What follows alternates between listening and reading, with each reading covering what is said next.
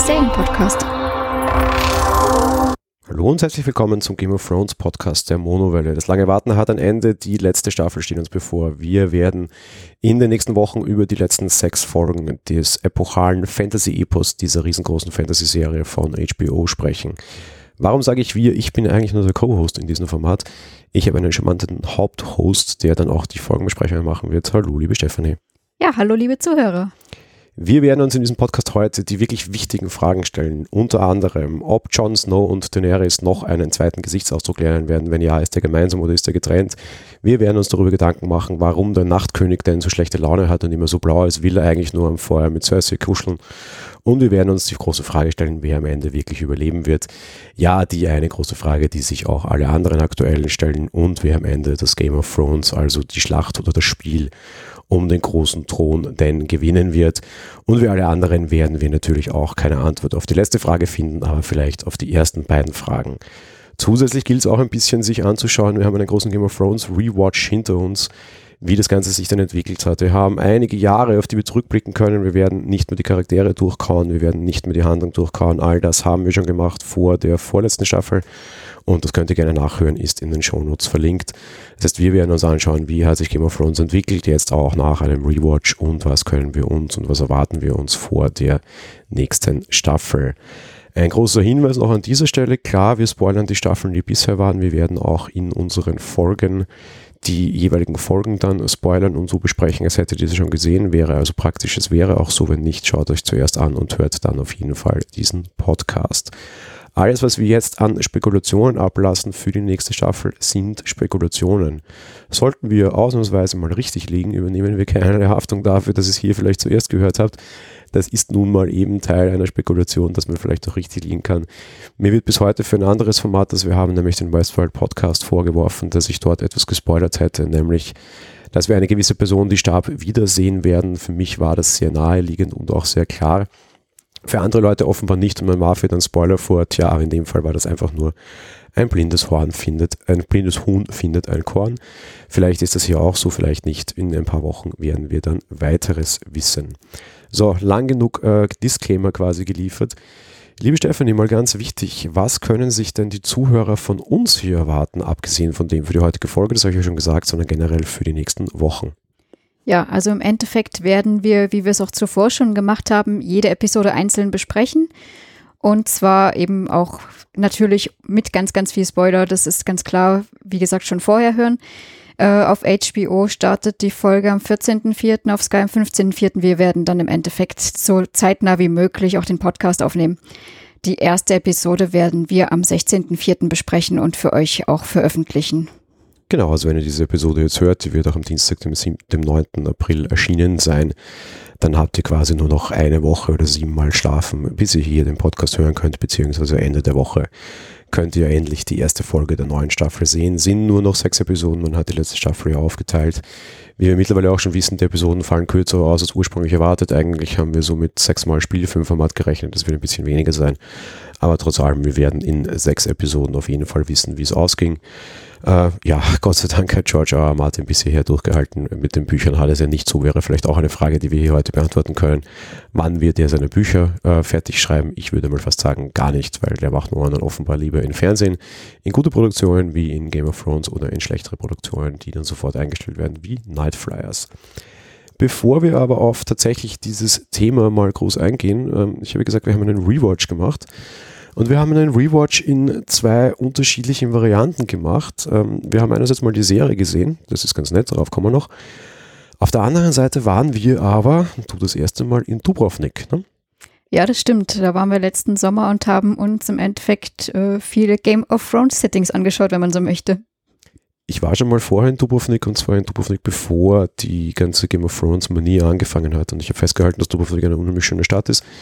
Und gerade wie dieses ganze Game of Thrones Hype losging, sage ich, ich will mit dir auch unbedingt nochmal hin. Jetzt haben wir natürlich zwei ganz unterschiedliche Blickwinkel auf das Ganze, nämlich von mir für jemanden, der das Ganze einmal davor und einmal nach Game of Thrones und Star Wars äh, gesehen hat, von dir natürlich aus jemanden, von jemandem, der das zuerst in, in, in virtuellen Welten mehr oder minder und in sehr stark aufgearbeiteten Welten gesehen hat und dann erst in Natura. Zuerst mal dein Eindruck, wie ist äh, Dubrovnik tatsächlich, wie viel hat das mit der Serie zu tun? Also Dubrovnik an sich, muss ich schon mal sagen, ist wirklich eine wunder wunderschöne Stadt, wirklich alt und äh, dementsprechend, so wie sie erhalten ist, ist es wirklich wahnsinnig toll. Ähm, wie viel das jetzt mit der Serie zu tun hat, also man erkennt schon viele Orte wieder und da ist gleich auch der Nachteil, es ist fürchterlich anstrengend dort, weil einfach alles nur noch Game of Thrones ist. Die Mauer ist toll und auch der Burgfried ist toll und der eiserne Thron ist toll, aber es ist alles so fürchterlich überlaufen.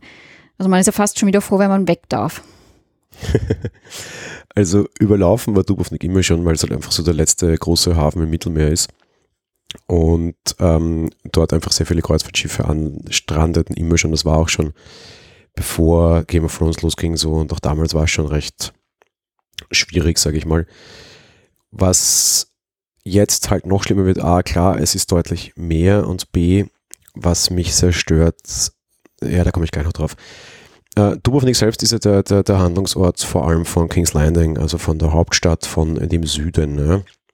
Und dort, äh, es ist schon sehr viel relativ nahe, oder? Ich meine, man sieht es teilweise gerade in den ersten Staffeln auch sehr gut, weil man sehr gut den Unterschied zwischen Realität und und quasi Fiktion dann sieht, weil es einfach noch sehr schlecht animiert war. Und man sieht dort sehr gut, einiges ist schon sehr echt, gerade wenn du quasi in der Schwarzwasserbucht stehst und dort dann auch diese kleinen Höhlen siehst, die dann später auch ausgenutzt werden. Das ist schon sehr nett, weil das tatsächlich alles sehr real ist. Auch die, die Keep, also der, quasi der hohe Turm, der eigentlich ein bisschen abseits von Dubrovnik steht, also ein bisschen abseits einfach auf der nächsten Kippe quasi nur, das schaut schon alles sehr, sehr nah an dem aus, was wir in der Serie sehen, oder? Ja, das auf jeden Fall. Also da äh, sieht es wirklich naturgetreu aus, um das so zu sagen was mich dann ein bisschen mehr, also was, was interessant ist zum Beispiel, dort steht ja auch angeblich der echte eiserne Thron und der steht nicht in Dubrovnik selbst. Der ist in einer Insel vor Dubrovnik, der ist auf Lokrum, dort steht er in einem alten kleinen Kloster. Da ist eine kleine Game of Thrones Ausstellung, aber du kannst dich echt als Besucher dort irgendwie auf diesen, auf diesen Thron pflanzen. Äh, ich werde auch ein Foto von mir in den Show stellen, wo ich da sehr cool, breitbeinig, halb landelnd auf diesen Thron lehne ist schon imposant für den Fan, dann dort quasi den echten eisernen Thron irgendwie zu sehen und dort tatsächlich Platz nehmen zu können. Und dort ist überraschenderweise alles, finde ich, sehr, sehr ruhig und sehr idyllisch gehalten, mehr oder minder. Und das hätte ich mir so nicht, nicht ganz vorgestellt, muss ich sagen. Fand ich schon sehr nett und gerade auf dieser kleinen verschlafenen Insel fand ich das sehr gut gelöst. Ich meine, klar, irgendwie HBO fährt momentan überall diesen Thron auf. Der steht irgendwie groß in New York an jeder Ecke. Irgendwie stehen große und kleine eiserne Throne herum, aber das dort dürfte zumindest mehr oder minder wahrscheinlich äh, eines dieser, dieser Originale sein. Zumindest wird so vermarktet und gerade dort wiederum finde ich sehr nett. Ja, das auf jeden Fall. Vor allen Dingen, eben wie du schon gesagt hast, auf dieser kleinen idyllischen Insel da vor Dubrovnik selber war es schon nett gemacht. Und ja, auch da konnte man sich natürlich anstellen, um das Foto zu machen. Klar, dass das auch wieder die Fans anzieht. Jeder möchte mal auf diesem Thron sitzen. Fairness halber, das muss man dazu sagen, sie machen aus allem dort Geld, aus dem allerdings nicht, das war kostenlos. Ja, ich war sehr überrascht, muss ich gestehen. Also ich meine, natürlich muss man erstmal zahlen, um überhaupt auf die Insel zu kommen. Es ist auch ein Naturschutzgebiet, deswegen nimmt es dafür auch nochmal was. Aber generell sich auf den Thron zu setzen und sich dann ein Foto zu machen, das hätte man ja auch super vermarkten können, dass man da irgendwie einen Fotografen hinstellt, der von jemandem ein Foto macht und dann hier 20 Euro fürs Foto oder sowas. Also jetzt übertrieben gesagt. Aber das hätte man sicher super machen können und das hätten trotzdem die Fans auch in Kauf genommen. Aber da steht nichts. Also da kann man sich wirklich hinsetzen und der Partner kann einfach fotografieren. Das, da war ich echt überrascht von. Ja, Stichwort Vermarktung und das ist der Teil, der mir jetzt sehr negativ aufgestoßen ist und der schwierig ist unter Anführungsstrichen ist. Dubrovnik hat eine, eine sehr lange, sehr alte Geschichte. Es ist immer ein sehr wichtiger Hafen. Dubrovnik hat mehr oder minder drei unterschiedliche Nationen gehabt, die darüber geherrscht haben, über all die vielen hunderten Jahre Geschichte.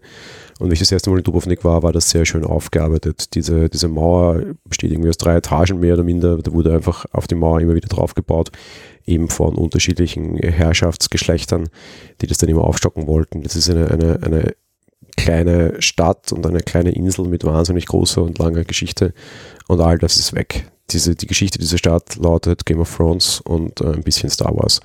Du hast an jedem Eck und End sitzen irgendwelche ja, Musiker, die die Musik spielen.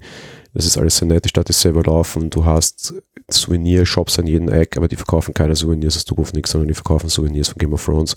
Alles ganz offiziell, äh, teuer, gelicenstes HBO-Zeugs. Und was mich am, am meisten schockiert hat, ja, ich, ich habe sogar noch Fotos von früher.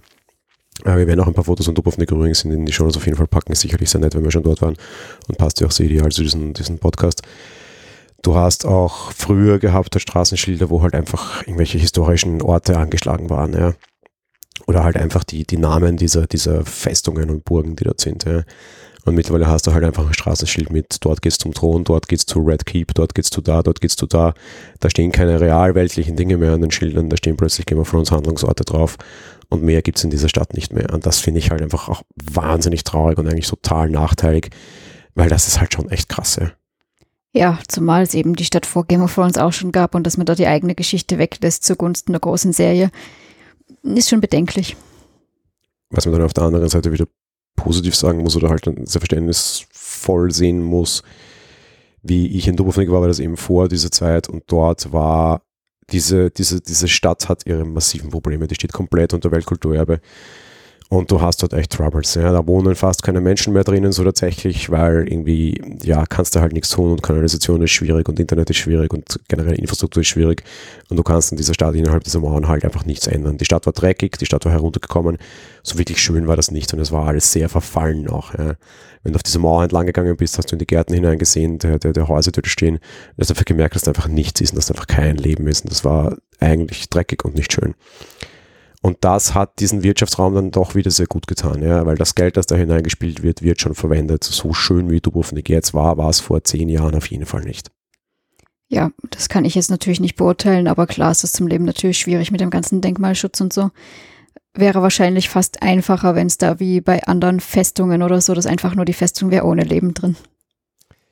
Insofern vielleicht jetzt abschließend zu dem Thema so äh, Dubrovnik für Game of Thrones Fans, ein Reisetipp. Also für Game of Thrones Fans auf jeden Fall. Ihr könnt dort an jeden und End irgendwie eine Game of Thrones Tour machen von irgendwie einer Stunde nur die Highlights bis hin zu zwei Tagen inklusive Kanufahrt rund um die und quasi ja halt Königsmund und inklusive Tour durch diese Höhlen unter der, der, der, den Felsen quasi und allem. Da ist schon sehr viel drinnen für Game of Thrones Fans, sicher interessant.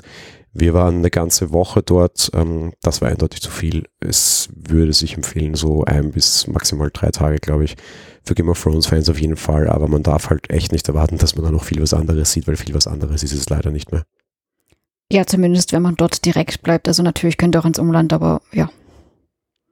Ja, Umland gerade auch ein guter Punkt. Sehr viele andere Handlungsorte, auch andere Burgen, die wir in Game of Thrones teilweise sehen, sind rund im Umland gedreht worden. Wir haben uns das nicht angesehen einfach weil kein Interesse und das Meer der Minze unser, unser Sommer- oder Badeurlaub letzten Jahres war. Ähm, das kann man dann auf Flugraum ganz gut tun. Das heißt, man geht dann irgendwie 100 Meter weiter vom eisernen Thron nochmal schwimmen und vergisst auf diesen ganzen Game of Thrones Quatsch. Das kann man auch ganz gut machen. Generell Lokrum, eine sehr schöne Insel. Da gibt es mehr oder minder tropisches Klima, weil das vom Meer so umspült ist. Da laufen die Power frei herum. Auch ganz nett. Also man kann schon andere Dinge finden. Dann allerdings außerhalb direkt Dubrovnik City, wobei City ist übertrieben. Du gehst fünf Minuten durch die Stadt. Ja, ja Stichwort Sommerurlaub noch es bietet sich an, dort nicht unbedingt zur heißesten Jahreszeit hinzufahren. Denn diese Stadt besteht natürlich auch aus vielen Stufen und Treppen und eben auch äh, bergangehen und so weiter. Also wenn man sich das näher anschauen möchte und auch mal das Umland erkunden möchte, das war halt auch ein Grund, weshalb wir es nicht gemacht haben. Es war einfach zu heiß bei uns. Ja, gerade wir haben uns natürlich auch den besten Sommer ausgesucht. Letztes Jahr war ja Rekordsommer und da hat es einfach in Dubrovnik jenseits der 40 Grad gehabt und extrem hohe Luftfeuchtigkeit, weil wir sehr stark am Meer waren. Unterstrich konnten wir untertags fast gar nicht rausgehen. Äh, da war es schlau, irgendwie in, in, dem netten kleinen Airbnb am, am Strand zu sitzen und äh, da auf der Terrasse aufs Meer hinaus zu blicken, anstatt irgendwie auf große Entdeckungstouren zu gehen, sonst wärst du einfach sofort zerflossen und hättest dich in Wasser aufgelöst. Ja, genau.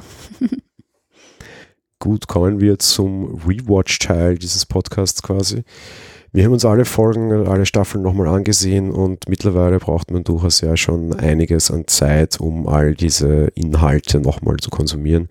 Wir blicken auf eine große Game of Thrones Geschichte zurück und genau das möchten wir in diesem Podcast jetzt auch machen und ein bisschen darauf schauen, was sich über die, die Staffeln hin verändert hat und wie sich das Ganze entwickelt hat. Äh, hast, konntest du eine Veränderung feststellen, wie diese Serie gebaut ist, beziehungsweise wie sie erzählt wird? Ähm, erzählmäßig, was mir aufgefallen wäre, ist, ich finde, sie ist ich weiß nicht, wie ich es anders ausdrücken soll, sie ist aus meiner Sicht jugendfreundlicher geworden. Also wir haben am Anfang. Also statt FSK 21 ist FSK 19. ich, also ich finde tatsächlich, Gewalt und Sex haben halt abgenommen. Man merkt es schon, dass das in diesem Sinne besser wurde. Deswegen meine ich auch jugendfreundlicher. Ich habe erst an kinderfreundlicher gedacht, aber nein, es ist nach wie vor natürlich nicht familientauglich. Es ist eine sehr gewalttätige Serie und alles in allem. Aber es ist besser geworden, meiner Meinung nach. Ich schaue Game of Thrones seit Staffel 1 und wenn du in Staffel 1 das damals geschaut hast, da war es noch kein so ein großer Hype, dann äh, wurde man schon so ein bisschen angeschaut, wie als würde man hier irgendwie so eine Mischung aus Porno und 8mm Film schauen. Und man wurde eher sehr schräg angeschaut, wie man sich denn solche abartigen Inhalte anschauen kann. Game of Thrones hat sehr stark durch das Thema Gewalt polarisiert, damit aber auch am Ende Aufmerksamkeit auf sich gezogen. Es gibt einen gewissen Wunsch, vor allem im amerikanischen Markt, nach Inhalten, die polarisierender sind und die nicht komplett weichgespült und jugendfreundlicher sind. Und sind wir uns mal ehrlich, Game of Thrones ohne die brutalen Morde und vielleicht auch ohne die ein oder andere Vergewaltigung oder Folter wäre nur die halbe Serie oder die halbe Experience geworden, oder? Ja, auf jeden Fall. Ich, ich möchte nicht bestreiten, dass das auf jeden Fall dazugehört. Ich bin aber auch nicht böse darüber, dass es abgenommen hat. Es hat abgenommen und ich möchte bestreiten, dass es notwendig war. Ähm, es waren definitiv die ein oder andere sehr wichtige Geschichte dabei. Und jetzt beim nochmal durchschauen stelle ich fest, dass mich sehr viele der alten Dinge immer noch sehr schockieren und eigentlich sehr anöden. Und für mich aus dieser Sicht dann auch sehr schlecht gealtert sind. Ich habe dieses Gefühl, Game of Thrones ist erwachsen geworden und Game of Thrones hat auf eine ganz andere Art gelernt, anders zu sein als diesen weichgespülten normalen Fernsehquatsch in den USA. Und um anders zu sein, brauchst du allerdings nicht all diese Dinge, die wir hier sehen. Wir, es waren schon Sachen, die waren sehr wichtig. Game of Thrones hat eins etabliert und das wird heute in Filmschulen gelehrt, nämlich dieses gewöhn dich nicht an deine Charaktere. Den, den, den großen Helden der Serie einfach innerhalb der ersten Staffel sterben zu lassen und das sehr ganzlos war schon sehr krass. Oberin zum Beispiel nachher, nach einem geglaubten Kampf, einfach wieder abzumurksen, war einer der besten Momente in dieser Serie für mich dass wir dort sehen, wie er sein Inneres komplett nach außen kehrt und damit ich nicht mit sich erbricht, sondern seinen, äh, sein Innenleben, seinen Unterleib komplett sehen, war zum Beispiel, finde ich, nicht nötig. Ja? Ja, da stimme ich natürlich schon zu, äh, zu dem Teil mit dem Hauptcharakter in der ersten Staffel sterben lassen. Ähm, das ist halt eine Orientierung an den Büchern, also da möchte ich jetzt der Serie nichts vorwerfen also das hat nichts mit Vorwerfen zu tun, aber im Endeffekt hat, wie Geschichten erzählt wird, hat Game of Thrones auf jeden Fall verändert. Das war aber nicht durch die Gewalt, sondern einfach dadurch, dass sie sich an gewisse Hollywood-Praktiken einfach nicht gehalten haben und liebgewonnene Charaktere einfach absägen und dass das dann kein großes, episches irgendwas ist, sondern dass das einfach mittendrin passieren kann. Dieses gewöhnt dich nicht an deine Charaktere. Natürlich kommt das aus dem Buch, aber sowas hat man in Hollywood einfach nicht gezeigt. Game of Thrones tat das und das finde ich gut und das ist zum Beispiel eine dieser Sachen, die diese Serie brachte und die die Fernsehlandschaft verändert haben und für die ich sehr froh bin die aber eben meiner Meinung nach nicht unbedingt was mit Gewalt zu tun haben. Ach so, ja, okay, stimmt, dann stimme ich dir zu, ja. Auch die Red Wedding beim Wiedersehen war schon eine sehr heftige Geschichte, aber die hat zum Beispiel auch mit deutlich weniger Gewalt getan. Es ekelt mich und graut mich an, wie diese schwangeren Frau dann einfach mehrere Male sehr stark zelebrierend in den Bauch gestochen wird. Und ich hätte das nicht sehen müssen. Das trägt nichts für meine Stimmungen, für meine Emotion bei. Das erzeugt eher Abscheu und lässt mich vielleicht von den wirklich wichtigen Dingen eher wegschauen als draufschauen. Heißt, ich möchte auch da wieder in Frage stellen, Red Wedding war wichtig, war ein, ein, ein großes Filmereignis der letzten zehn Jahre gefühlt. Aber auch das hätte es mit weniger Gewalt getan. Ja, also die Darstellung hätten sie natürlich immer freundlicher machen können. Das sieht man in anderen Filmen oder auch Serien, dass man natürlich nur andeuten kann und dann, wenn es direkt zur Sache geht, man nicht mehr draufhalten müsste. Da stimme ich auf jeden Fall zu und war für mich auch eine der Szenen, bei denen ich eher dann weggeschaut habe. Ja. Auf der anderen Seite Stichwort Gewalt, gerade da hat mir der Rewatch sehr andere Dinge gezeigt. Wir haben uns alle sehr gefreut, wie Ramsey sein Ende fand und hätten uns da wahrscheinlich sogar gefreut. Ich habe es damals in der Folge noch gesagt, ich fand es froh, dass man nicht gesehen hat, wie der Hund ihn zerfleischt. Aber so ein bisschen mehr, mehr Leid hätte ich mir da durchaus gewünscht. Ich weiß ehrlich gesagt nicht mehr genau, wenn wir es jetzt geschaut haben, hat man zumindest die Schreie noch gehört. Gut, also von dem her, ja, nein, ich glaube, da finde ich es auch okay, weil gerade wenn auch Tiere dann Menschen zerfleischen, da bin ich dann auch wieder raus. Retrospekt hat mir dann eine andere Sache allerdings noch mehr zum Nachdenken gegeben, auch über mich selbst. Wir haben Fion durchaus sehr viel Gewalt, glaube ich, gewünscht. Fion hat sehr viel Zorn auf sich gezogen durch das, was er tat. Und wenn man es damals seriell geschaut hat, dann war man, glaube ich, durchaus froh, dass, ihm, dass er ein bisschen zu stinker wird. Das war alles sehr stark überzogen, aber ich glaube, dass mir das damals wesentlich weniger weh tat, unter Anführungsstrichen, als es mir jetzt tat. Warum? Weil ich jetzt schon wusste, was aus vier nachher wird. Und das ist eigentlich nur ein kleines armes Würmchen, ist das nachher eigentlich sogar noch recht nett und recht nützlich und recht sinnvoll und recht äh, verständnisvoll wird und eigentlich eine recht, recht, recht wichtige Rolle kriegt.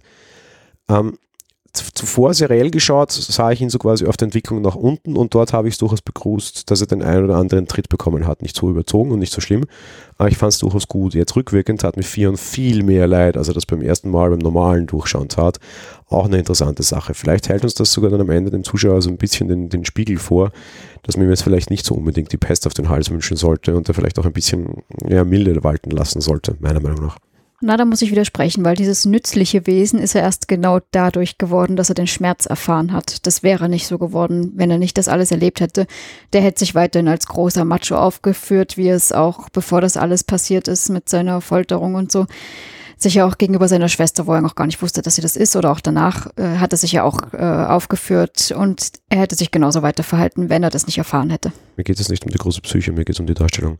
Mir geht es darum, dass ich bei der Darstellung beim ersten Mal durch schon da saß und mir dachte, wir sind mit den Finger abschnitten. Ja, ne, passiert mir durchaus zurecht. Ja, das und, sehe ich auch immer noch so. Ja, also die Menge an Darstellung nachher war mir zu viel. Dass, dass er vielleicht einmal aufs Hinterhaupt quasi brauchte, mag schon sein. Aber die, wie ich die Menge quasi beurteile, hat sich beim zweiten Mal durchschauen für mich geändert. Da tat er mir dann häufiger leid, als er mir das beim ersten Mal tat. Ich möchte nicht bestreiten, dass mir auch leid tut, was ihm da alles angetan wurde. Ich bin trotzdem der Meinung, es war nötig und dass er nun mal an einen da geraten ist, der halt da äh, dass die Häutigung da in seinem Bannerwappen hat. Das ist dann nun mal so. Das war dann nicht mehr weiter zu beeinflussen, finde ich. Insofern, du hast gesagt, das Ganze wurde jugendfreundlicher, dem kann ich mich mehr damit noch anschließen, auch wenn es immer noch keine jugendfreundliche Serie ist, aber es ist zumindest gewaltfreier und ich glaube auch die ganze Gewalt, es hat sich überlebt und ich hoffe, dass, das war vielleicht ganz wichtig, aber ich, ich glaube, dass das jetzt auch genug ist, äh, wobei natürlich auch die, die ganze Produktion wesentlich erwachsener und, und professioneller wurde. Gewalt findet in einem ganz anderen Scale statt als früher. In den ersten Staffeln wurden halt einzelne Charaktere irgendwie ja, halt hingerichtet, mehr oder minder. Jetzt haben wir halt große Massenschlachten, wo tausende Leute sterben, auch weil man eben professioneller wurde, mehr Budget hatte und das auch vorstellen, zeigen kann. Gewalt ist immer so lustig, wenn eine Kamera auf einen drauf fällt, der stirbt, dann sagen alle, das ist sehr heftig, wenn eine Kamera auf Tausende drauf fällt, die sterben, dann ist das halt eine Schlacht und die ist halt so. Also Gewalt kann man in sehr vielen Formen nehmen, wie man möchte. Die Toten wurden mehr, aber die, die explizite Darstellung wurde definitiv weniger. Ja, eben, das war im Endeffekt auch das, was ich meinte, weil natürlich, dass es da Tote gibt, ist nach wie vor nicht wenig. Aber es ist natürlich auch immer was anderes, ob da jetzt gerade Krieg ist und zwei Heere aufeinandertreffen oder ob da mutwillig von einem einfach so äh, das Ende eines Lebens eines anderen bestimmt wird. Ist das bei Krieg nicht auch so? Haben die ihre Wahl? Äh, na, sicherlich haben die auch jemanden, der das befiehlt, klar, aber da treffen trotzdem ganz viele Männer aufeinander. Das ist, äh, ja, ich finde, es ist immer noch was anderes. Ich kann es jetzt nicht genauer beschreiben, aber ich, ich glaube, der Großteil weiß, was ich meine. Es weiß sicher jeder, was du meinst. Und mir geht es ja auch so, man kann das halt auch, finde ich, einen, einen Gedanken weiterspinnen. Ja. Das sind halt einfach tausende namenlos und das ist uns halt wurscht. Ja. Du könntest jetzt genauso auch anfangen mit The Game of War und könntest die Geschichten der, der tausenden Leute, die in Hardheim sterben oder die Geschichten der tausenden Leute, die in der Schlacht um den Norden sterben, erzählen. Und plötzlich hat das auch einen ganz anderen Scale. Ja. Das ist halt diese, diese typische Anonymität. Ja wenn du zuschauen musst, wie ein Schwein stirbt, dann äh, wirst du vielleicht dann deinen Fleischkonsum in Frage stellen, wenn du in den Supermarkt gehst und dort liegen tausend tote Schweine, schon passend praktisch verpackt in Plastik, ist es dir halt auch wurscht, weil das siehst du halt nicht. Ne? Und die, die gleiche Mechanik trifft meiner Meinung nach auf so Serien genauso zu. Ja, ja wahrscheinlich. Ja, ich habe gesagt, es wurde alles professioneller, das, das stimmt schon. Ähm, was sie allerdings auch teilweise vielleicht nicht ganz positiv geschafft haben. Was positiv war, ist, das Pacing wurde besser, auf der anderen Seite wirkt die Welt wesentlich kleiner. Ich in den ersten Staffeln hattest du ein viel größeres Gefühl darüber, wie groß Westeros quasi ist und wie groß diese ganzen anderen Kontinente sind. Irgendwie wirkt die Welt ein bisschen eingedampft und kleiner, wodurch auch Reisezeiten mittlerweile teilweise zum echten Problem werden. Gefühlt bist du mittlerweile in einem halben Tag im Norden in den Süden und wieder zurück. Liegt vielleicht auch durch die Einführung an Drachen und Flugzeuge sind halt nun mal deutlich flotter als Pferde. Aber ja, bringt so das ein oder andere Problem mit sich, finde ich. Das habe ich eher nicht das gehabt, das Problem. Ich finde allerdings, äh, also ich kann mich anschließen, dass das Pacing besser geworden ist. Wie wir es durchgeschaut haben, habe ich mir immer wieder jetzt auch gedacht, verdammt, das war jetzt alles schon, was kommt denn da überhaupt noch? Also so in etwa halt. In der ersten Staffel, was da alles passiert ist, das hätte ich locker in drei schon wieder gepackt, glaube ich.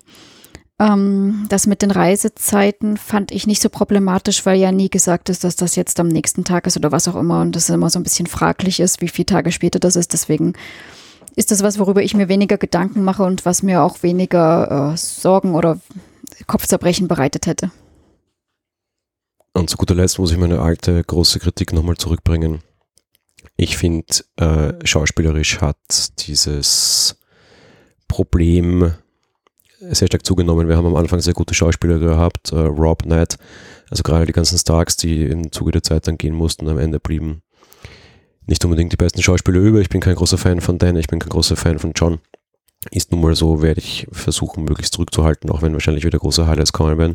Also Lowlights, alle, alle sind tot und John schaut einfach in den Schnee und sagt, ja, egal, Spaß beiseite, aber ich finde schauspielerisch hat das Ganze abgenommen, einfach dadurch, dass auch sehr viele gute Schauspieler ausgeschieden sind und halt einfach keine anderen großartig nachkommen. Es ist generell alles wesentlich eindimensionaler geworden, dementsprechend ist es auch schauspielerisch ein bisschen abgegangen. Was mich fasziniert, in der Serie gibt es ja starke Frauen und gerade die Frauen haben sich schauspielerisch irre weiterentwickelt, während die Männer irre schlecht geblieben sind. Jetzt klammere ich mal Danny und John aus auf der anderen Seite, aber Cersei zum Beispiel, aber auch Sansa, die haben schauspielerisch massiv zugelegt. Wobei, und das finde ich jetzt spannend, weil das ist mir beim Rewatch wieder so klar geworden, die beste schauspielerische Leistung kommt meiner Meinung nach doch von einem Mann. Und das habe ich noch nie so gesagt in diesem Podcast hier. Aber ich finde Fion auch ganz, ganz stark. Aber das sind halt leider nur noch Nebencharaktere. Im Endeffekt finde ich vor allem die Hauptrollen einfach falsch besetzt und dadurch, dass noch mehr auf Technik geht und vielleicht auch weniger Budget für Schauspieler, aber gibt es da einfach auch, die Schauspielerei wird meiner Meinung nach schlechter, sagen wir es einfach so. Ich hätte jetzt bei dem besten männlichen gewettet, dass du eigentlich Tyrion sagst. ähm, nein, ist mir zu eindimensional, entwickelt sich zu wenig weiter, habe ich in der letzten Staffel auch durchaus kritisiert. Tyrion ist eine, ein interessanter Charakter, der mir allerdings zu gleichbleibend ist seit dem Tod von Shay, der auch sehr verspielt war und viel zu einfach und viel zu leichtfertig war, ist er mir zu, zu einfach und klar. Als, als, als Berater, als Danny finde ich ihn schauspielerisch relativ uninteressant. Das ist eine interessantere Rolle nach wie vor, aber schauspielerisch tut sich da wenig. Einfach weil es bei der Rolle nicht wenig tut. Ich bin jetzt nur einfach echt beim, beim Rewatch äh, großer Tyrion-Fan geworden. Ah, ein großer Fan ja. von, von was? Theon. Von Theon, genau, von Theon geworden eben, ja weil ich finde, der spielt äh, einfach wirklich sehr, sehr, sehr gut und macht einfach eine wahnsinnige Entwicklung durch über all diese Staffeln hinweg und ist für mich plötzlich zum, zum Highlight geworden, auch wenn ich den bisher nie so genau beachtet habe. Also schauspielerisch ist es sicherlich gut. Wir werden trotz allem sicherlich auch in dieser Staffel wieder zur Diskussion kommen, weil im Gegenteil zu dir, im Gegenteil zu dir bin ich ein großer Fan von Danny und John. Und ich bin auch der Meinung, dass sie gut einfach in ihren Rollen spielen und ob das nun halt nur ein Gesichtsausdruck ist oder nicht, darüber kann man jetzt doch streiten. Ich finde, dass es durchaus mehr sind, sie einfach gut in ihrer Rolle sind. Wer mir auch sehr gut gefällt und sich aus meiner Sicht heraus ganz gut entwickelt hat, ist immer die Sansa. Oh, ja, ich, wahrscheinlich war es wirklich am Anfang schauspielerisch stärker, aber ich fand jetzt auch nicht, dass es jetzt so krass schlecht wäre jetzt kommen wir zu den Dingen, die wir uns vom Finale erwarten und was für Fragen wir haben. Und ich würde sagen, wir spielen uns jetzt einfach so Frage für Frage gegenseitig zu. Und für mich war Ende letzter Staffel allem eins sehr spannend, dass sie nämlich Gendron nochmal rausgeholt haben als den Bastard von Robert.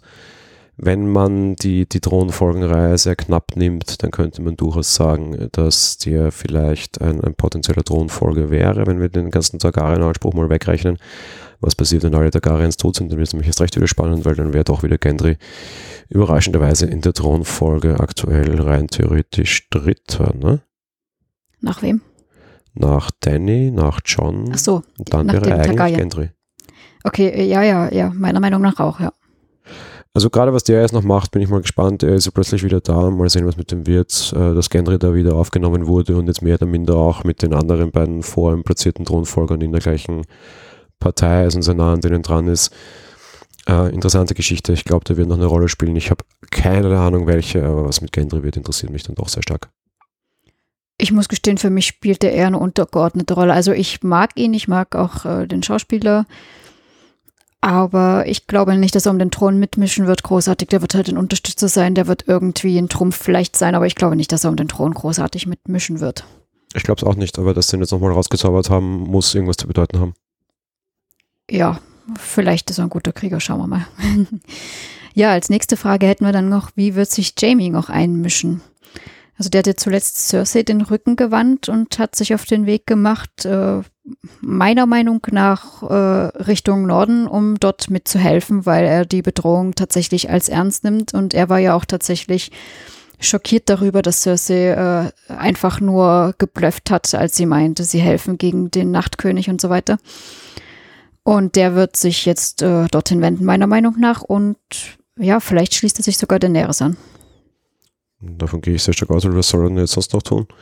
War für mich einer der emotionalsten Passagen in dieser Serie, wie er von, Winter, äh, von, von Königsmund wegritt und dann auch dort der Winter kam und es zu schneien begann.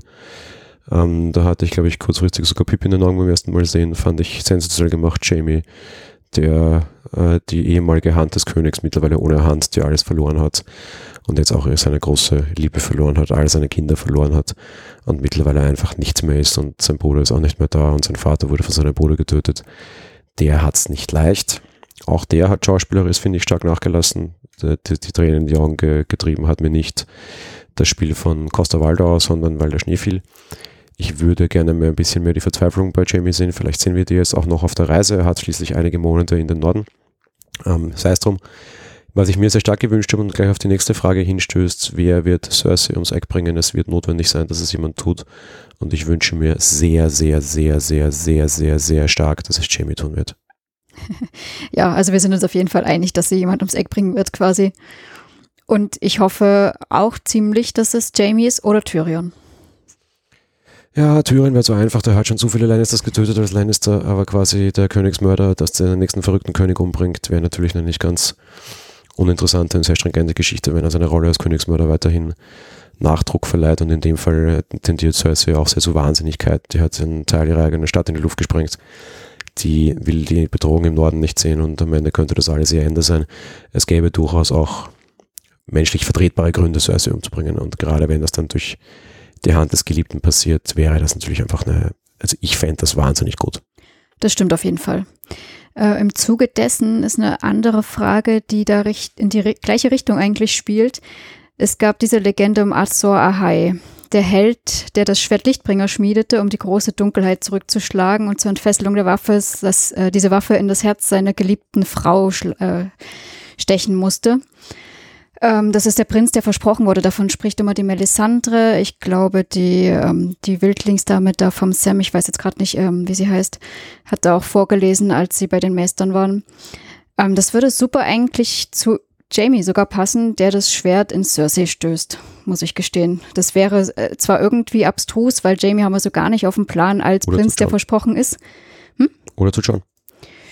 Äh, ja, aber John müsste dann ja Danny töten. Oder wen müsste der töten? Wer ist die geliebte Frau von John? Ach so, in seine geliebte Frau quasi. Ja, ja, ne? genau. Das muss ja ins Herz seiner eigenen geliebten Frau stoßen. Ja, vielleicht muss man das auch alles nicht immer so wörtlich interpretieren und vielleicht kriegen wir dann eine Neuauslegung der Geschichte. Wir haben sehr viele Neuauslegungen von sehr klar interpretierbaren Geschichten gesehen. Ich sage nur Hold the Door. Also vielleicht ist das auch einfach alles, die, die, die, gerade die rote Zauberin hat ja mehr oder minder bewiesen, dass sie Geschichten zu offensichtlich auslegt und irgendwie den Angelhaken da irgendwie nicht sieht. Vielleicht haben wir den auch noch nicht gesehen, muss allerdings gestehen, mir geht diese Legende völlig am Hintern vorbei. Ja, ich fand es interessant und da wäre natürlich Jamie auf jeden Fall ein heißer Kandidat. Was mich auch sehr stark interessiert, ist, was mit Bran wird, der jetzt mehr oder minder so ein Zauberer ist, sagen wir einfach mal, um bei Fantasy-Geschichten zu bleiben. Und was mich noch stärker interessiert, ist, was mit dem Children of the Forest wird. Die Children of the Forest haben die White Walker erschaffen. Wie wir mittlerweile wissen, die Bedrohung, die von dort kommt, kommt von den Children of the Forest. Sind die White Walker irgendwie so Deus Ex Machina? Was passiert, wenn die drüber rollen? Ist deren einzige Aufgabe eh nur einmal auslöschen und dann wieder von neu starten zu lassen? Wir wissen das alles nicht. All diese, diese Motivation der Bösen, unter Anführungsstrichen, ja, und der, der übersinnlichen Kreaturen ist uns völlig unklar und die würde ich einfach gerne noch sehen. Wir haben nur sechs Folgen mehr. Ich glaube, ich werde sie nicht sehen. Ja, was mich daran vor allen Dingen fasziniert, äh, eben, wie du schon sagst, die Children of the Forest haben diesen Nachtkönig erschaffen. Wieso können die eigentlich auch nicht wieder dafür sorgen, dass er zerstört wird? Weil die werden ja auch davon bedroht. Äh, Bran selber. Ja, das da muss ich jetzt kurz einmischen. Das ist genau der Punkt. Vielleicht ist das doch irgendwie so eine moderne Klimakrisengeschichte, die wir hier im 21. Jahrhundert ganz gut spielen sollen von wem werden die Children of the Forest mehr bedroht? Gehen diese White Walker sie tatsächlich an oder nicht? Oder können sich die zurückziehen oder nicht? Und verdrängen die Menschen sie nicht vielleicht viel mehr? Die Menschen, die auch die weißen Bäume fällen und solche Geschichten. Ja? Vielleicht sind die von den Menschen viel mehr bedroht. Ja?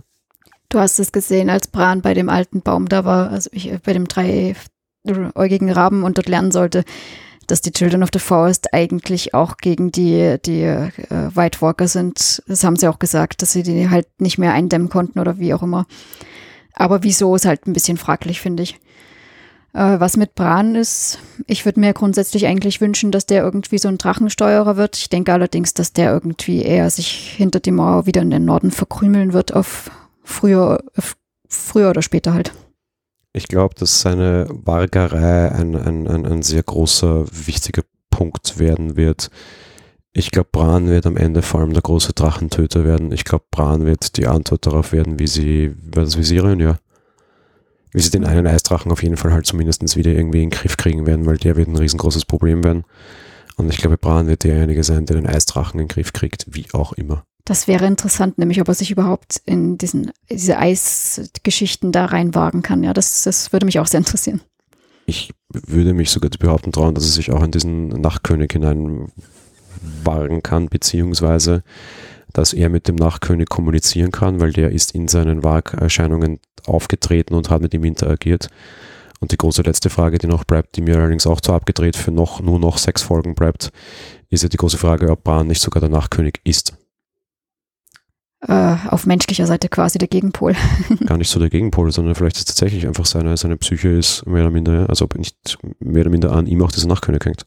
Hm ja, wie auch immer, ähm, kommen wir gleich zum nächsten. Was will der Nachtkönig eigentlich und im Zuge dessen ist er überhaupt besiegbar oder muss es quasi eigentlich immer einen Nachtkönig geben? Wo für mich zum Beispiel auch eine ganz gute Theorie wäre, dass zum, zum, äh, zum Beispiel immer ein Nachtkönig existieren muss, vielleicht, weil äh, gibt es gar nicht mehr zum Töten und geht nicht. Und da wäre natürlich eine interessante, äh, ja, Vermutung auch vielleicht, dass Jon Snow zum Beispiel sich opfert und in die Rolle des Nachtkönigs schlüpft. Oder Bran. ja, die zwei haben wir immer als mögliche Spieler. Nee, ich halte es tatsächlich für ein mögliches Ende dieser Serie, dass Daenerys den Sturm nimmt, also den, den Thron nimmt und dass äh, John den Thron im, im Norden nimmt, also im ganzen Norden jenseits der Mauer und dass du dann am Ende so dein Spiel aus Eis und Feuer hast, nämlich den, der über die Toten wacht und den, der über die Lebenden wacht und das dann eine, ein, ein trauriges Finale und das äh, traurige Finale einer nichts zu erfüllenden Liebesgeschichte, weil irgendwie familiär verwandt Geschichte wird, der eine, der Herr über die Toten, er ist schon tot, er kam jetzt zum Leben zurück. Und die andere, die, die Herrscherin im Süden über die Lebenden. Und dann hast du quasi John und Daenerys als Könige, den einen über die Nacht, der andere über den Tag, Eisfeuer, alles wunderschön. Und dann hätten wir ja super noch die Symbiose, denn wie wir aus den letzten Szenen wissen, haben die miteinander geschlafen. Vielleicht gibt es dann jetzt noch ein Kind. Ja, schwierig, weil Inzuchtkind hoffentlich nicht. Naja, das haben die Targaryen zum einen immer schon gemacht und zum anderen, wenn es wirklich Herrscher über Feuer und Herrscher über Eis wird, wäre da natürlich das Bindeglied. Das finde ich sogar richtig interessant. Ja, auf der anderen Seite hat die Serie sehr klar gemacht, dass wahrscheinlich aus der Inzucht die verrückten Kinder entstanden sind und dass es vielleicht deshalb keine so schlaue Idee war. Ja, Danny ist auch ein Inzuchtkind, oder nicht? Uh, das weiß ich nicht, aber wir haben ja bei den ganzen Lannister-Kindern jetzt immer wieder gehabt, die ist gerade von ähm, Tyrion da ein, eingeführt, dieses vielleicht sind die alle bescheuert, weil sie aus Inzucht entstanden sind. Die, die Frage müsstest du dir dann allerdings auch wieder stellen, wenn Danny und John ein Kind kriegen. Von daher, ja, weiß ich nicht. Daenerys kann angeblich keine kriegen. Vielleicht passiert es magischerweise doch, gerade weil sie es oft unterstreichen. Ich weiß es nicht. Ich hoffe nur persönlich nicht, dass das so passiert. Da hätten wir wieder dieses tolle, was haben sie da mal gesagt, wenn die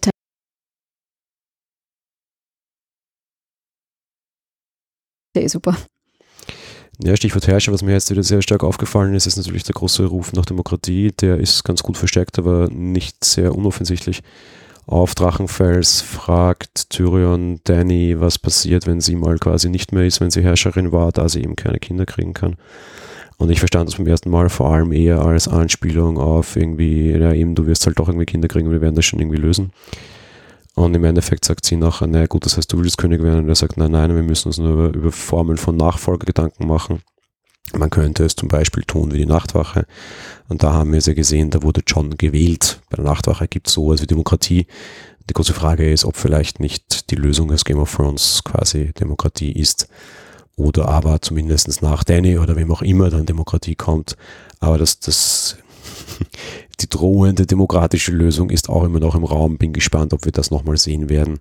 Auch das glaube ich persönlich für diese Staffel jetzt nicht, einfach weil sechs Folgen viel zu wenig für all diese Fragen sind, die wir da noch haben.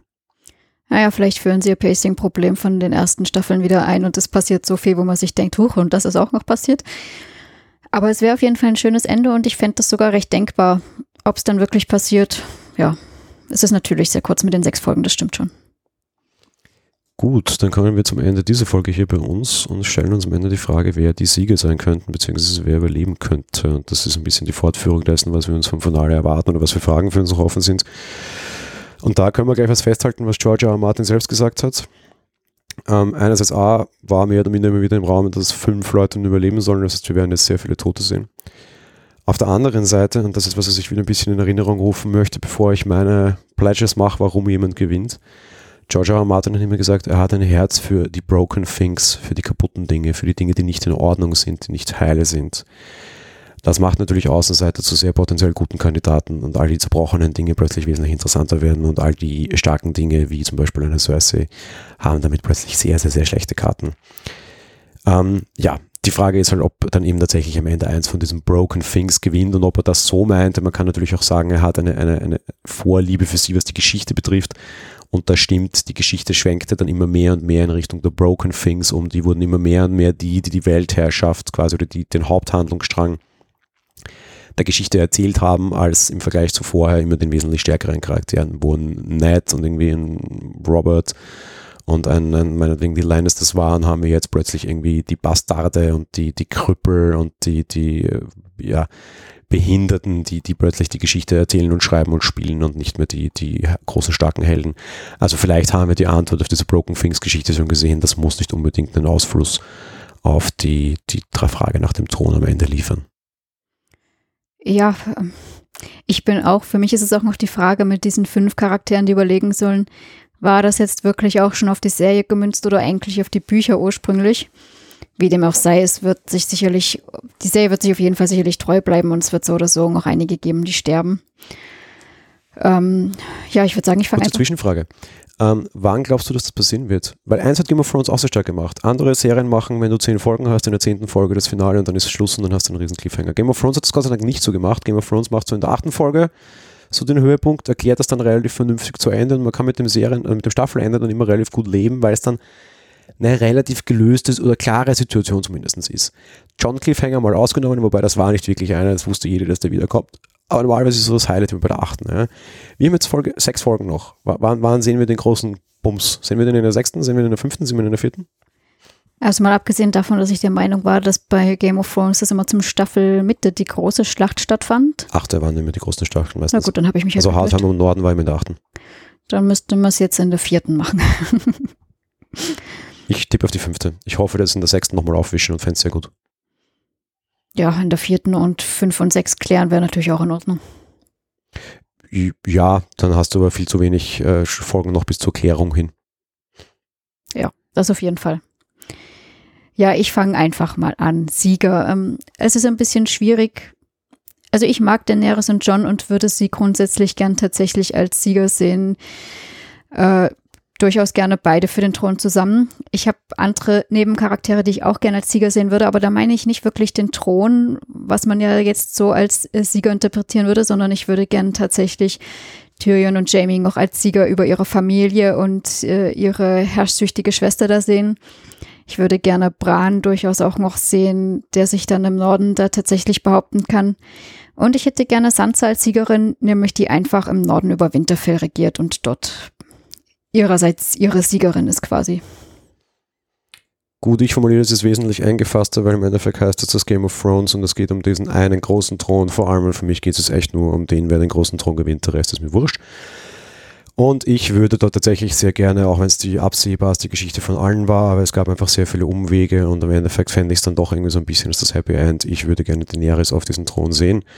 Ich glaube allerdings, dass das Ganze eben eine sehr, sehr, sehr große Träne im Knopfloch haben wird und diese Krone sehr schwer drücken wird, weil dann vielleicht ihre große Liebe als Untoter über die Untoten regieren muss. Ich glaube nicht, dass wir beide gemeinsam vereint auf dem Thron sehen. Ich glaube an diese Nord-Süd, Tod, Lebend, Eis, Feuer. Geschichte und dass das das ist, was uns diese ganze Geschichte erzählen will. Ich reite schon die ganze Zeit sehr stark auf dem Titel dieser Serie herum, das Spiel von Eis und Feuer. Ich will schon die ganze Zeit, dass sich dieser Titel endlich auszahlt und dem Ganzen wahr wird. Man hätte das mit Norden und Süden immer schon so sehen können, nämlich im Sinne von Winterfell und Königsmund. Ich denke, es ist weiter gefasst und ich denke, dass wir das so sehen werden. Ich habe Tyrion an sich, fände ich auch eine nette Lösung, einfach weil der Gnom, der eigentlich immer recht guter Berater von Königen war, so aller, ich war lange Zeit der Dolmetscher vom Trainer und jetzt bin ich dann doch der beste Trainer der Welt. äh, keinen Rest im Fußball, vielleicht sehen wir es in Game of Thrones auch, könnte ich überraschend gut mitleben. Und plötzlich so Gendry aus der Reihe von hinten überholend als, als Lösung für das Ganze fände ich auch nicht ganz uncharmant. Zuletzt äh, ein, ein Charakter, den keiner auf der Kappe hat. Ich fände Varys auch eine interessant pfiffige Lösung, nämlich eine interessant pfiffige Lösung, warum du dem als Regenten nehmen könntest, der Demokratie einführt. Weil wenn wir uns eins sicher sein können, dann dass Varys keine Kinder mehr kriegen wird, weil der ist neu genug. Einen neuen Nuch als Königregent auf den Thron setzen, der Demokratie einführen muss, kannst du relativ gut machen, weil er wird keine Kids kriegen, die er dann doch bevorzugen mag. Ähm, wäre vielleicht auch eine nette Variante, weiß ich nicht. Wäre wär so ein netter Cop-Out, den ich nicht sehe, kommen sehe, aber den man machen könnte. Ja. Ja, die Schlange auf dem Thron sehe ich uns überhaupt nicht. Aber abgesehen davon, ähm, ich habe mich jetzt weniger an den Theorien festgehalten, an die ich glaube, als das, was meine Wunschsieger wären, muss ich jetzt noch dazu sagen, weil ansonsten ist natürlich John für den Norden eher prädestiniert. Das deckt sich für mich. Ja, eben. Nee, nee, aber das deckt sich für mich insofern äh, Theorie, die ich habe meine Wünsche decken sich vor allem mit Logik. Ja, ja deine schon, meine nicht, das meinte ich, deswegen ja, ja. habe ich es gesagt. Ja, aber in dem Fall weiß ich was, ja, eigentlich würde ich am liebsten Sansa auf dem Thron sehen, weil ich es recht pfiffig fände, aber rein logisch wirst du das nicht tun können, weil die halt mittlerweile einfach viel zu hasserfüllt ist und das auch eine schlechte Aussage für diese Serie wäre. Eigentlich würde ich gerne Sansa auf dem Thron sehen, werde ich aber halt nicht, weil es dann noch nicht zusammenpassen würde und spätestens irgendwie, nachdem ich die Folge dann hier besprechen müsste, wäre ich mit der Lösung auch nicht mehr zufrieden. Darum, eine gute Lösung muss für mich auch mit einer logischen Lösung zu tun haben, leider. Ach so, nein, wenn ich sage, wählen würde ich gerne sehen, dann ist das erstmal für mich losgelöst, dementsprechend, ja. Gut, schließen wir diesen Podcast mit unseren allgemeinen Erwartungen oder Ängsten für diese letzte Staffel. Freust du dich darauf, was passiert? Hast du Angst vor dem, was passiert? Wie, wie werden die nächsten äh, sechs Wochen für dich? Ich freue mich total, dass es weitergeht und ich bin jetzt schon traurig, dass es zu Ende geht. Ich freue mich total, dass es weitergeht und ich freue mich auch sehr darüber, dass es endlich zu Ende geht. Für mich könnte es, ich habe das neulich schon mal gesagt, für mich könnte es eine Daily Soap machen mit HBO. Also mit, nicht, nicht mit HBO, sondern mit Game of Thrones. Ich könnte jeden Tag davon was sehen, bitteschön, und ganz viele Jahre lang. 2019 ist ein wichtiges Jahr. It's time for Game of Thrones to end. It's time for The Jedi oder for Star Wars to end. Dieses Jahr hat viele große Brücken und viele große Fragen für mich im Raum. Es könnte mir sehr wichtige Teile meiner Kindheit zerstören, angefangen von Dumbo über Aladdin bis hin zu Star Wars. Es könnte mir meine Lieblingsserie der letzten zehn Jahre zerstören. Ich bin froh, dass dieses Risiko bald vom Tisch ist. Ich hoffe, sie lösen es. Ich hatte relativ viel Angst, wenn ich mir jetzt die ersten Trailer anschaue, wird es besser. Ich habe immer noch Angst, dass das Ende mies wird. Ähm, nach Lost, das mich für mein Leben nachhaltig zerstört hat, was, was Enden betrifft, äh, sehe ich hier auch die Möglichkeit, bin allerdings ein bisschen zuversichtlicher. Ich bin aber auch dann froh, dass es endlich mal vorbeigeht, weil diese ewige Spekulation und immer mehr und mehr Seiten aufmachen und da und dort und einfach nie konkrete Dinge liefern, gehen mir jetzt auch schon auf den Keks. Game of Thrones hatte zehn gute Jahre. Game of Thrones wird, glaube ich, auch relativ gut altern. Am Ende bin ich aber auch der Meinung, dass es endlich mal Zeit für was Neues wird und auch HBO sich neuen Dingen zuwidmet oder zuwendet. Ähm, auch wenn es dann wahrscheinlich sehr viele Game of Thrones Spin-offs werden werden, mal sehen. Aber ich bin jetzt auch der Meinung, dass es wieder Zeit für eine neue Serie ist, die die Bevölkerung quasi interessiert und begeistert und abseits von Game of Thrones. Ähm, ja, es war eine schöne Zeit. Ich bin auch sehr froh, dass es vorbei ist. Ich hoffe, es geht gut, gut vorbei und aber allen in allen kann ich mit dem ganz gut leben und vor allem die langen Wartezeiten jetzt zwischen den Staffeln in den letzten Jahren gingen mir einfach wirklich fürchterlich auf den Keks. Ja, dem kann ich mich anschließen. Also das war wirklich fürchterlich. Ansonsten sind wir eher konträr. Wenn ich sage, von mir aus könnte es täglich was kommen, irgendwie so eine halbe Stunde. Und ich bin auch schon sehr gespannt auf diese große epochale Schlacht. Ja, ich leider nicht. die nimmt mir einfach so viel, zu viel Zeit für Handlung. Die, die, diese Schlacht beantwortet keine Fragen. Die, die, nichts. Ich will, ich, ich will so viele Fragen beantwortet haben und diese Schlacht wird mir nichts dabei helfen. Ja, schauen wir mal. Ja, nehmen wir das doch gleich als Stichwort. Wir hoffen auf ein gutes Ende und wir hoffen natürlich auch auf gute Folgen. So oder so, ihr könnt mit uns gemeinsam diese Folgen und dieses Ende mit bestreiten. Wir werden, wie gesagt, jede Woche das Ganze hier besprechen. Freuen uns wie immer auch über Kommentare und Feedback. Und tja, nächste Woche geht's los. Wir freuen uns schon darauf und wir hoffen, ihr euch auch. Genau, wir freuen uns auf euch und natürlich, ihr dürft gerne jederzeit auch immer mitspekulieren. Also ähm, gerne auch als Kommentar oder auf Twitter, wenn ihr auch Theorien habt. Die sind natürlich auch willkommen. Gut, in diesem Sinne, wir hören uns dann nächste Woche wieder mit der ersten großen Folgenbesprechung der ersten Episode der letzten Staffel Game of Thrones, dass ich das noch erleben darf. genau, bis nächste Woche. Tschüss. Ciao.